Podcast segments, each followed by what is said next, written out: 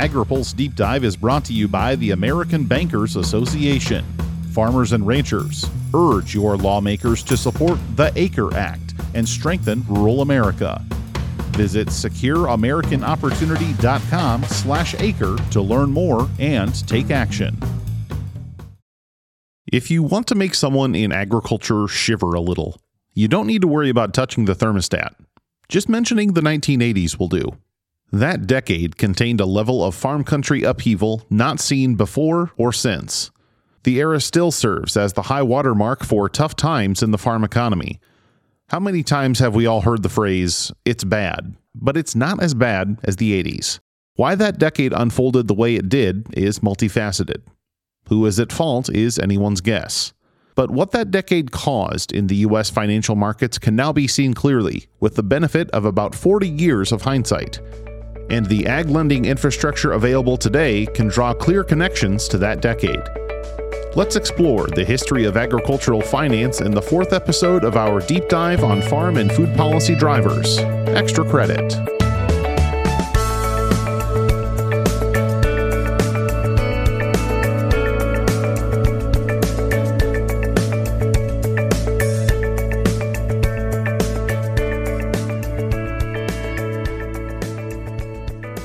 My hometown of Wolsey, South Dakota has something in common with many other small towns across the country.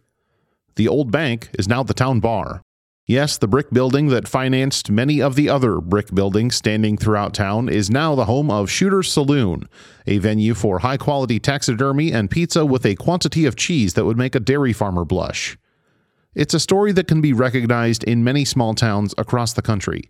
Maybe that building isn't a bar, but it's rarely still a bank. It's a familiar story for Ed Elfman, who grew up in central Minnesota, but today lobbies for the American Bankers Association. Every small town had a brick building on the corner of Main and Elm Street or Main and Division Street, and that was the bank, right? That was the first brick building in town. It was usually the biggest building to start out. It was the, it was the founding of that town. And you see a lot of these banks, First State Bank of whatever, might have been formed in 1882 and then seven miles down the road, it was formed in 1883. You know, every time the town moved with the railroad, or towns were built with the railroad. By way of disclosure, ABA is the sponsor of this episode. Banks spread across the country at about the same rate the homesteading population did.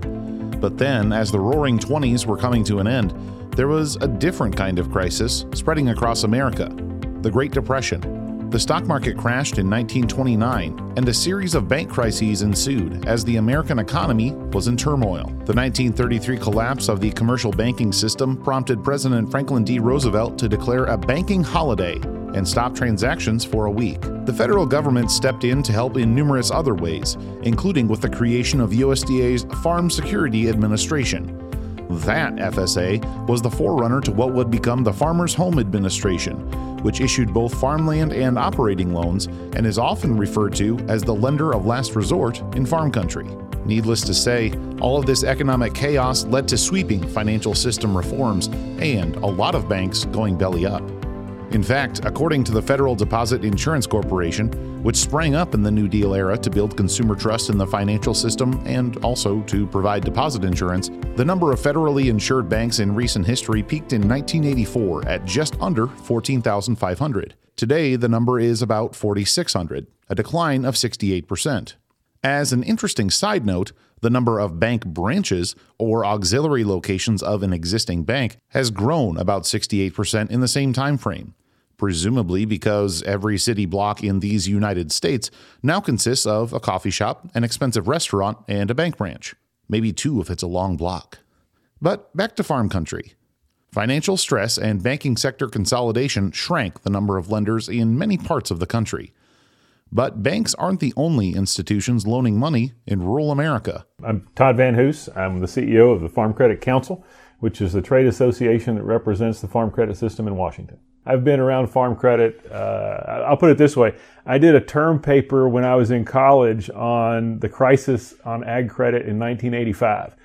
Uh, while I was at, at the University of Kentucky and doing an internship at the old Farmers Home Administration. And I have, in one way or other, been around farm credit ever since. Van Hoose's career across multiple different aspects of the farm credit system gives him a good look at the system's many changes over the years.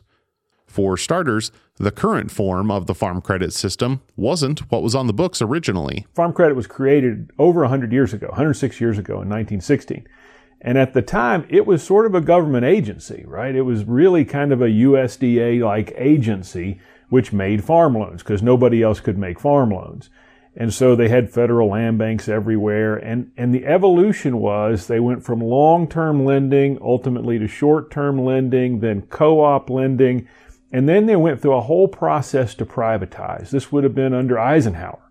And so during Eisenhower's administration, the farm credit system switched from being a government entity to a privately owned cooperative entity. And that's when those customers first got the right to elect their own directors to serve on those boards. And that's the way the farm credit system's been governed ever since. USDA's role in ag lending was evolving too. In 1946, the Farmers Home Administration Act consolidated the Farm Security Administration with the Emergency Crop and Feed Loan Division of the Farm Credit Administration. This act added authorities to the new Farmers Home Administration that included ensuring loans were made by other lenders. Later legislation established lending for rural housing, rural businesses, and rural infrastructure. And peeking forward, a USDA reorganization in 1994 led to even more changes, including the creation of the Farm Service Agency, which took over the farm credit portion of the Farmers Home Administration. The rural housing and lending authorities were transferred to the Rural Development Mission Area. But let's flash back to the 1970s, where the seeds were being planted for another round of trouble on the farm country balance sheet. Bob Young is an ag economist with stops on Capitol Hill, at the University of Missouri, and the American Farm Bureau Federation on his resume. He says the decade leading up to the 1980s was a turbulent time across the economy. The late 70s, we were talking about, though, you know, 10, 12, 15% inflation wasn't uh, wasn't unheard of. Even at, at those levels of, with those levels of inflation, uh, land prices were jumping up significantly lenders were, I won't say pushing, but were certainly uh, encouraging folks to borrow, to buy land and buy equipment, et cetera. And don't forget that commodity prices weren't too bad in the you know kind of mid late 70s, and so farm incomes weren't you know they weren't great necessarily, but they weren't bad. With inflation hitting the economy hard, in stepped Paul Volcker, the chairman of the Federal Reserve from 1979 to 1987. A key part of Volcker's plan to get inflation under control was to raise interest rates. And boy, were they raised. Federal interest rates bottomed out in the 1970s at 4.61% in January of 77. But four and a half years later, rates were at 19.1%. Volcker was appointed by President Jimmy Carter and reappointed by President Ronald Reagan. His bipartisan backing gave him the kind of leverage he needed to stay the anti inflationary course despite calls to take it easy. Randy Russell was the chief of staff to Ag Secretary John Block during the Reagan administration. Russell was tasked with helping Block set up a meeting in 1985 with Volcker to discuss the role financial regulations were playing in the 80s farm crisis.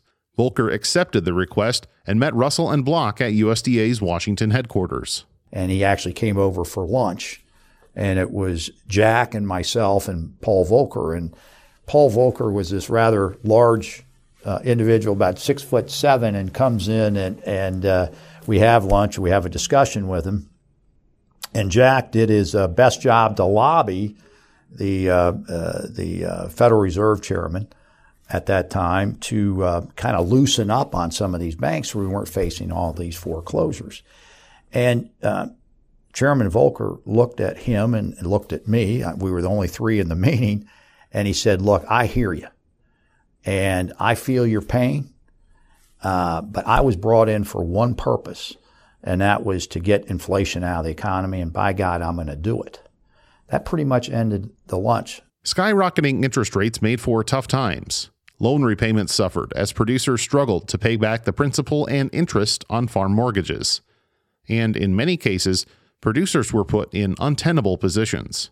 My boss, Sara Wyant, founded AgriPulse in 2004 after a career in agriculture reporting that started as the 80s farm crisis was beginning to show its effects on the marketplace. It was a time where so many farmers were just distraught. Interest rates were skyrocketing. Uh, there was equity was dropping. Um, they were going to their lenders and finding that um, you know, debt to asset ratios were dramatically different than even just a couple of years before.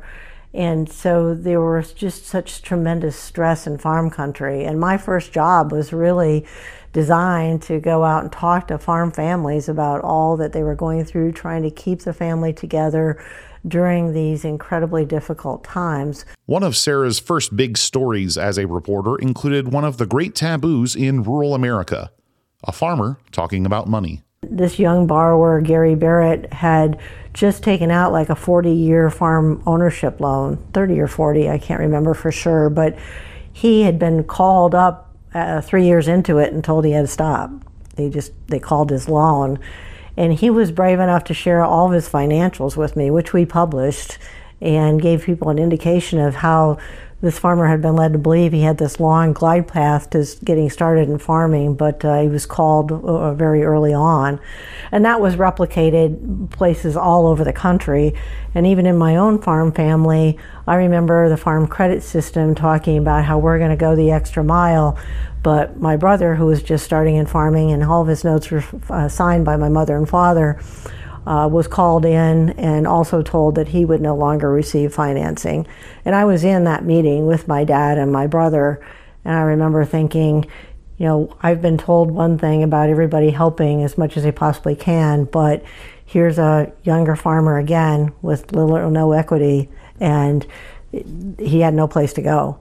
That farmer had what he thought was long term financing through the Farmers Home Administration. Just a couple of years later, his credit was cut off.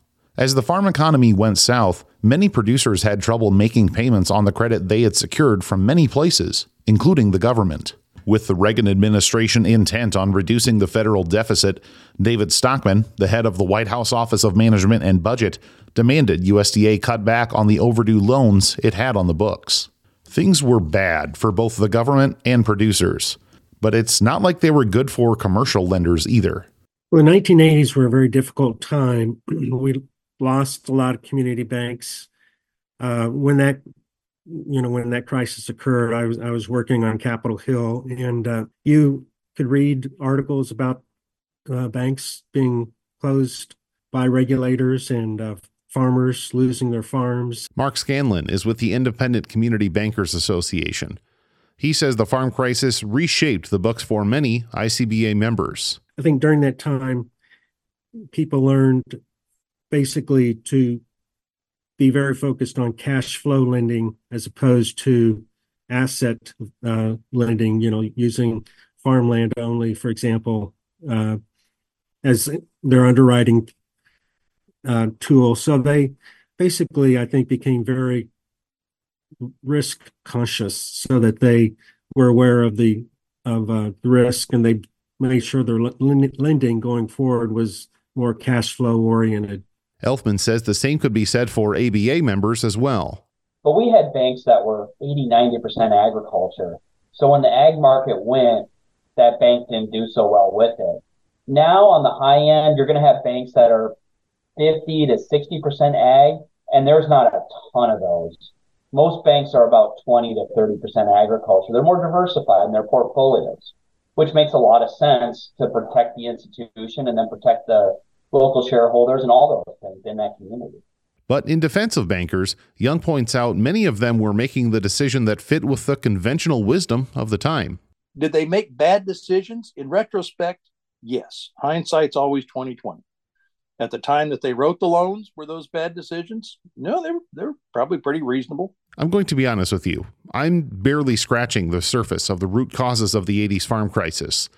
There's been so much good reporting on the subject by my colleagues in the media and a litany of academic papers published on the subject that i'm just not going to have time to give all of the various factors at play their full consideration. Instead i'm going to focus on the laws and regulations at play in those days and what that means for the farm policy framework of today.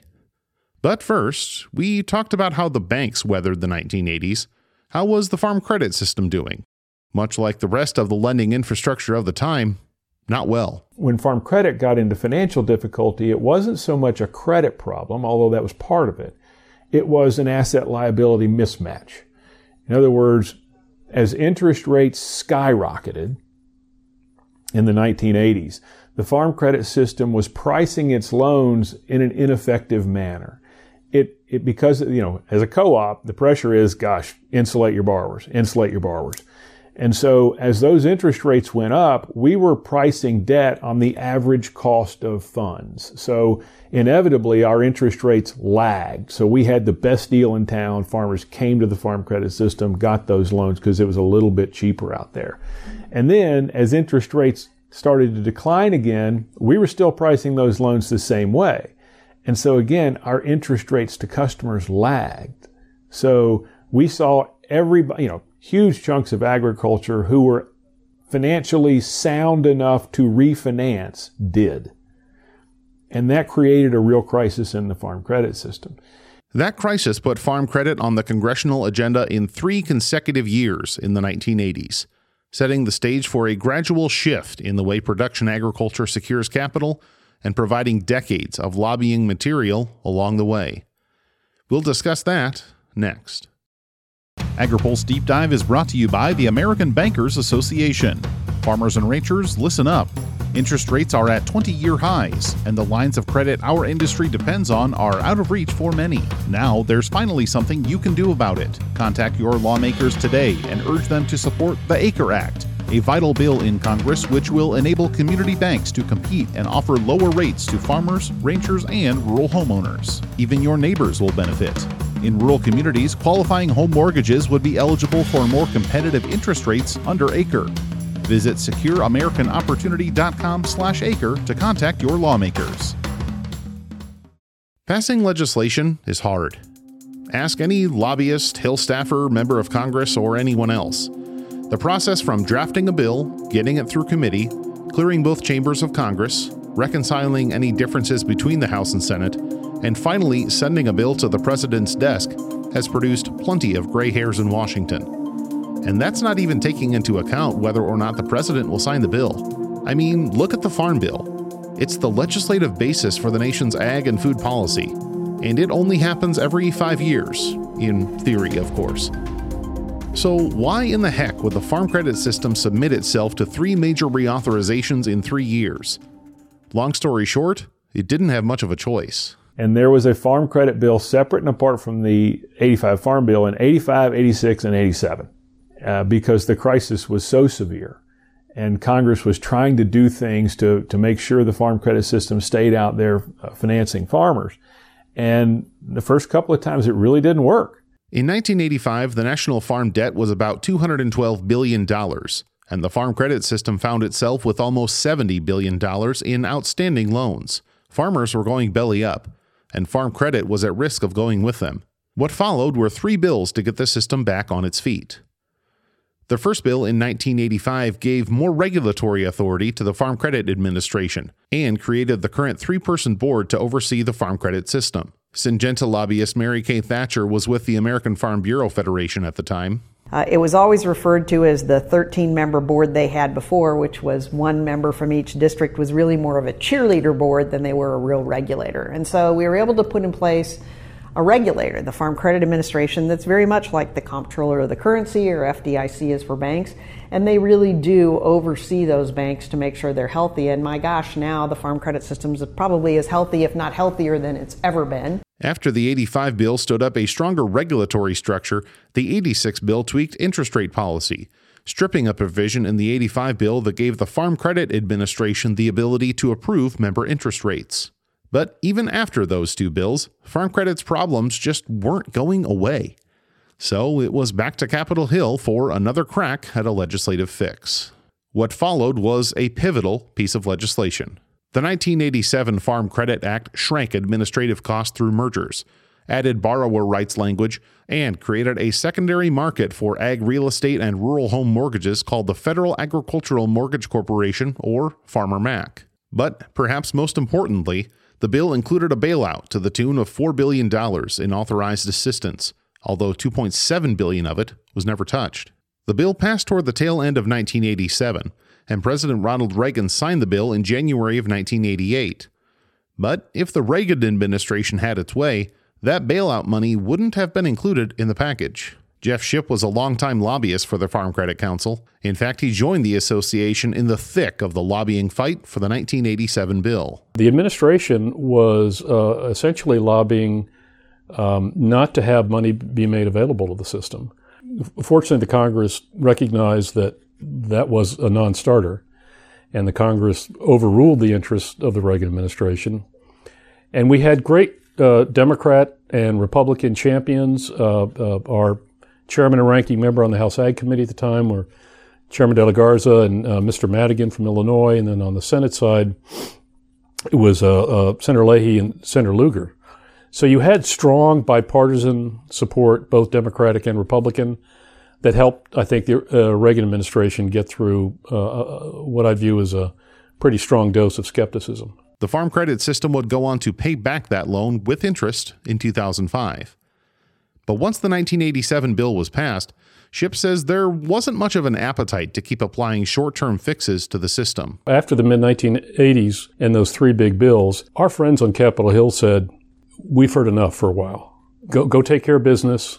Do what you need to do to, to serve farmers and ranchers and co-ops in this country. But I think there was uh, uh, farm credit fatigue after those three years. So there wasn't a lot of going back up to the hill. We were very cautious about uh, going up to the Congress and, and looking at things. So Farm Credit has been careful not to overstep its legislative welcome ever since.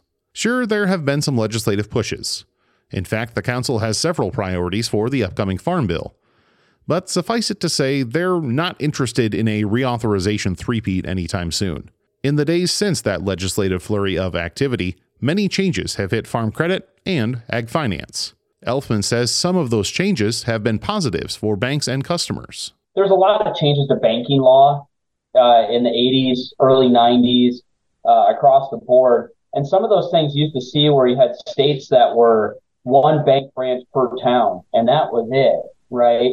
Now, when you see this, where you can have more bank branches across, or you can have multiple banks in one town, when they're all competing with each other, that's that's a good thing, and it helps drive down again the leverage side.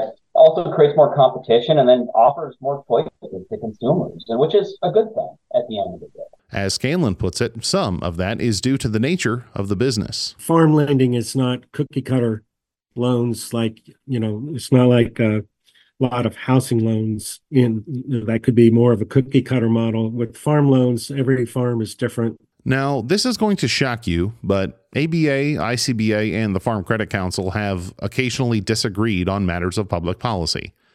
In fact there have been as Shipp puts it some real donnybrooks over the years with the commercial bankers uh, with their lobby teams here in dc you know, both organizations, as I understand it, had standing policy that when the farm credit system ever spoke to either its regulator or it, or the Congress to look at updating our lending activities, which would require a change in either regulation or law or both. Uh, no matter what it was, the commercial bank lobby opposed it, and it really didn't matter what it was, whether it was an inch or 20 feet. They opposed as a matter of policy. So that's the farm credit lobbyist perspective. How do the banking lobbyists see it? GSEs in general are created for a a specific purpose. In the case of farm credit, it was created to serve agriculture. And uh, they have tried to expand that to say, you know, they should serve all of rural America and so forth. And, you know, those types of things uh, create risk in driving private sector capital out of the market. So we just think Congress needs to be very careful in approaching that. You have our institutions are being federally taxed at whatever the corporate tax rate is, which is currently 21% right now, on farm real estate loans. However, farm credit is not. They're at 0% on farm real estate loans. So when we talk about what we're looking for, is we're looking for equity. At the end of the day, the best way to serve customers is to have the same rules and same regs across the board for everybody involved in that world. That leads us to one of the top priorities for the banking lobby as it relates to agricultural lending. Again, in full disclosure, ABA is the sponsor of this episode, and their advertisements talk about the ACRE, or Access to Credit for Our Rural Economy Act. The bill would even out the tax disparity Elfman mentioned by taking the current 21% tax rate for corporate lending and bring it down to 0% on ag real estate loans. Both Scanlon and Elfman explained their support for this bill when I talked to them for this podcast. and I asked them both the same question in response. Why take the bank rate down to zero instead of taking the farm credit rate up to 21? Scanlon pointed to some of the political realities in modern day Washington. Congress doesn't like to increase taxes uh, on constituencies, you know, a lot. So I think rather than taking away from one constituency, we simply are trying to be on a more level footing and have some of the same benefits that others have already enjoyed. For Elfman, the response was a little different. We, for a long time, were talking about taxing farm credit, making them equal on that end. But all that would do is raise interest rates for everybody, right? Because farm credit would pass that on to their customers, much the way that any institution would. So instead, we said, let's help the farmers and ranchers at the end of the day. Farm credit doesn't see it that way. Banking lobbyists like Scanlon and Elfman argue the lower taxes would, in turn, lower interest rates, and producers would stand to benefit. But the Farm Credit Council argues the bill, as it is currently written, doesn't have a way to codify a producer benefit. Farm credit banks are member owned cooperatives, and council lobbyists contend that lower tax rate allows the banks to either distribute patronage to members or to build up the capability to lend in the following year. That's one of several areas where banking and farm credit disagree. In fact, over the years, the Donnybrooks, as Shipp put it, have put Capitol Hill in an awkward position. It's difficult for members of Congress because, you know, they come from uh, these districts, at least on the House side, where they've got a number of farm credit folks they know well. They're the local associations and the board members and borrowers. And you've got all these little commercial banks as well that are uh, uh, all um, um, concerned about the farm credit system and what it's doing and their trade associations on the bank side feed that conversation, so they're stimulating their members of Congress. Puts the members of Congress in a very difficult position. I can't tell you how many times I've heard a member of Congress say, "Hey, um, um, I, I, really like the farm credit system. I really like the commercial bankers. Uh, they're all friends of mine, and I'm going to be with my friends." So it, it, it, it, it's hard to advance the ball uh, when members of Congress are facing this agitation of concern. One of the last big clashes between banks and farm credit on Capitol Hill came in 2015 when the House Ag Committee hosted former FCA Chair Kenneth Spearman for an oversight hearing. Much of the hearing focused on one transaction a $725 million loan to Verizon made by CoBank, the biggest lender in the farm credit system. The transaction was part of $12 billion in financing Verizon needed to buy out Vodafone. ICBA cried foul, saying in a letter to FCA that CoBank's financing, quote, appears to be an effort to leverage their GSE status deeply into the realm of multinational, non agricultural, and non cooperative corporate financial deals, unquote. The group said the loan was clearly a breach of lending authority. During the hearing, House Ag members, including Georgia Republican Austin Scott, echoed ICBA's concerns. I want to be maybe a little more blunt than some of my other colleagues have. Uh, you are the regulator. I think the farm credit system is extremely important to the parts of the country that I represent. Certain people get, getting outside of the parameters of what the farm credit system was set up for, I believe, are putting the whole system uh, at risk.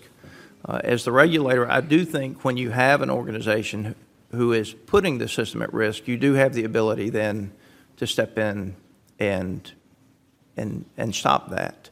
And while what they're doing might be technically legal, it is certainly, in my opinion, and apparently in the opinion of the majority of the members of this committee, who are your greatest advocates in Congress, that it is outside the scope and the intent uh, of the farm credit system.